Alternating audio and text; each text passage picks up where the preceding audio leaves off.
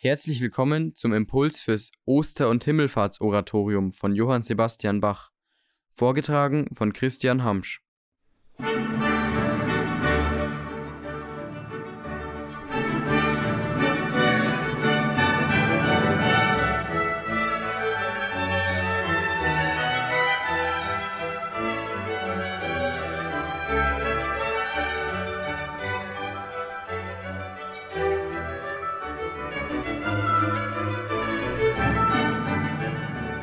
Das Oster- und Himmelfahrtsoratorium von Bach geben uns die Chance, einmal tiefer den Kern unseres Glaubens, die Auferstehung Jesu, zu beleuchten.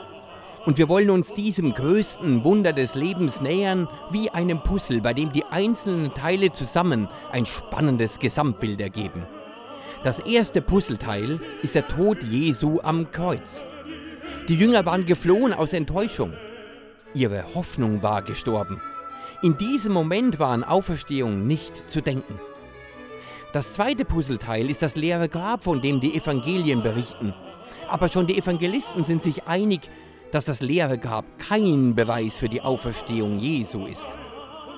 Im Johannes- und Lukas-Evangelium erblickt Petrus das leere Grab und ist lediglich verwundert.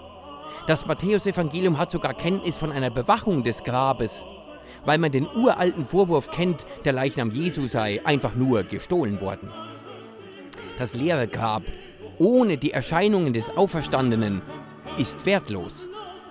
Aber das Grab muss leer gewesen sein. Wie sonst hätten denn die Jüngerinnen und Jünger begreifen sollen, dass ihnen einerseits Jesus begegnet und andererseits sein Leichnam im Grab verweilt. Und wie hätte man in Jerusalem die Auferstehung Jesu verkündigen wollen bei gleichzeitiger Kenntnis eines Leichnams im Grab?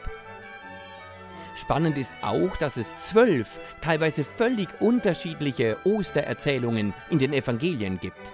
Hinzu kommt der spätere Markus-Schluss. Hinzu kommt 1 Korinther 15 und weitere Bekenntnisformeln, die im Neuen Testament versprengt sind. Hätte man aber die Auferstehung Jesu erfinden wollen, hätte man sicherlich den einen hieb- und stichfesten Bericht konstruiert.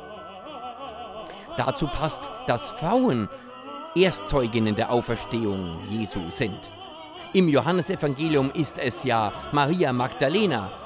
Das Matthäusevangelium weiß von einer Erscheinung vor zwei Frauen, eben vor Maria Magdalena und einer anderen Maria. Dies wird die Mutter des Kleopas gewesen sein. Hätte man aber die Auferstehung Jesu erfinden wollen, hätte man sicherlich nicht Frauen als Erstzeuginnen eingesetzt, da diese in der damaligen Gesellschaft leider als Zeuginnen eine eher geringe Beweiskraft gehabt haben. Blickt man nun tiefer auf die Ostererzählungen der Evangelien, so sieht man sofort, dass sie alle geradezu um Worte ringen, um das Unbeschreibliche zu beschreiben. Sie alle sind sich aber einig, dass es sich nicht um einen wiederbelebten Leichnam gehandelt hat. Sie alle erkennen die neue Qualität des Lebens Jesu. Die Unendlichkeit vereinigt sich mit der Endlichkeit. Gottes Liebe umfängt eben auch Materie, Zeit und Raum. Die Erscheinungen des Auferstandenen haben eine so große Sicherheit geschenkt, dass die anfangs enttäuschten Jünger plötzlich die Auferstehung Jesu verkündigen und damit ihr Leben riskieren. In unterschiedlichen Situationen, an unterschiedlichen Orten war Jesus unterschiedlichen Personen erschienen. Warum er nicht einfach zum Beispiel Pontius Pilatus erschienen ist, ergibt sich daraus, dass Gottes Liebe sich nie aufdrängt und so verhält es sich auch bei seiner Auferstehung. Ein sechstes Puzzleteil ist die Tatsache, dass die frühen Christen ihre Gottesdienste nicht mehr am Sabbat, am Samstag, sondern am ersten Tag der Woche, am Sonntag gefeiert haben. Aber nur ein Ereignis gigantischen Ausmaßes konnte dies bewirkt haben. Ein Ereignis, wie es die Auferstehung Jesu gewesen ist. Ein siebtes und vielleicht schönstes Puzzleteil besteht darin, dass die Christen von Anfang an Lieder des Glücks aufgrund ewigen Lebens gesungen haben.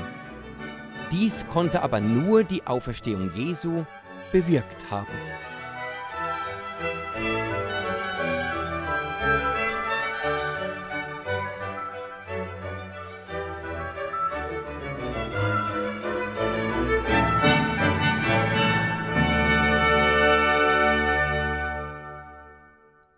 Und so sind wir schon bei der Himmelfahrt Jesu und damit im Himmelfahrtsoratorium. Und die Himmelfahrt dürft ihr euch ja nicht vorstellen wie ein Abheben vom Boden. Der entscheidende Satz im Bericht der Apostelgeschichte lautet, er war ihren Blicken entzogen. 40 Tage lang war Jesus seinen Jüngerinnen und Jüngern erschienen. Er ist in die Herrlichkeit, in die Liebe Gottes gehoben. Ja, in jedem Menschen, in allem kann man dem Auferstandenen begegnen. Jesus selbst hat seine Jüngerinnen und Jünger auf diese neue Qualität des Lebens vorbereitet, indem er ihnen in verschiedenen Situationen an verschiedenen Orten erschienen ist. Maria Magdalena beispielsweise verwechselt ja den Auferstandenen zunächst mit dem Gärtner. Und der Begriff Gärtner ist doppeldeutig. Meint er ja nicht nur den Gärtner des Gartens, in dem das Grab war, sondern der große Gärtner des Lebens, des Paradieses ist Gott, der alles zum Blühen bringt. Der Jünger Thomas braucht einen Beweis. Er will beim Auferstandenen die Wundmale sehen. Die beiden Jünger, die nach Emmaus unterwegs sind, brauchen einen Wanderer, einen Begleiter, der ihnen alles erklärt. Es ist jener Bericht, in dem unser wunderschönes Abendlied von Rheinberger eingebettet ist, wenn die beiden Jünger den Auferstandenen bitten, bleib bei uns, denn es will Abend werden. Petrus wiederum braucht eine Erneuerung seiner Berufung. Dreimal wird ihn der Auferstandene bitten und beauftragen, Weide meine Lämmer, weide meine Schafe. Es ist jene Stelle, die wir in unserem genialen Du es Petrus von Franz Liszt singen.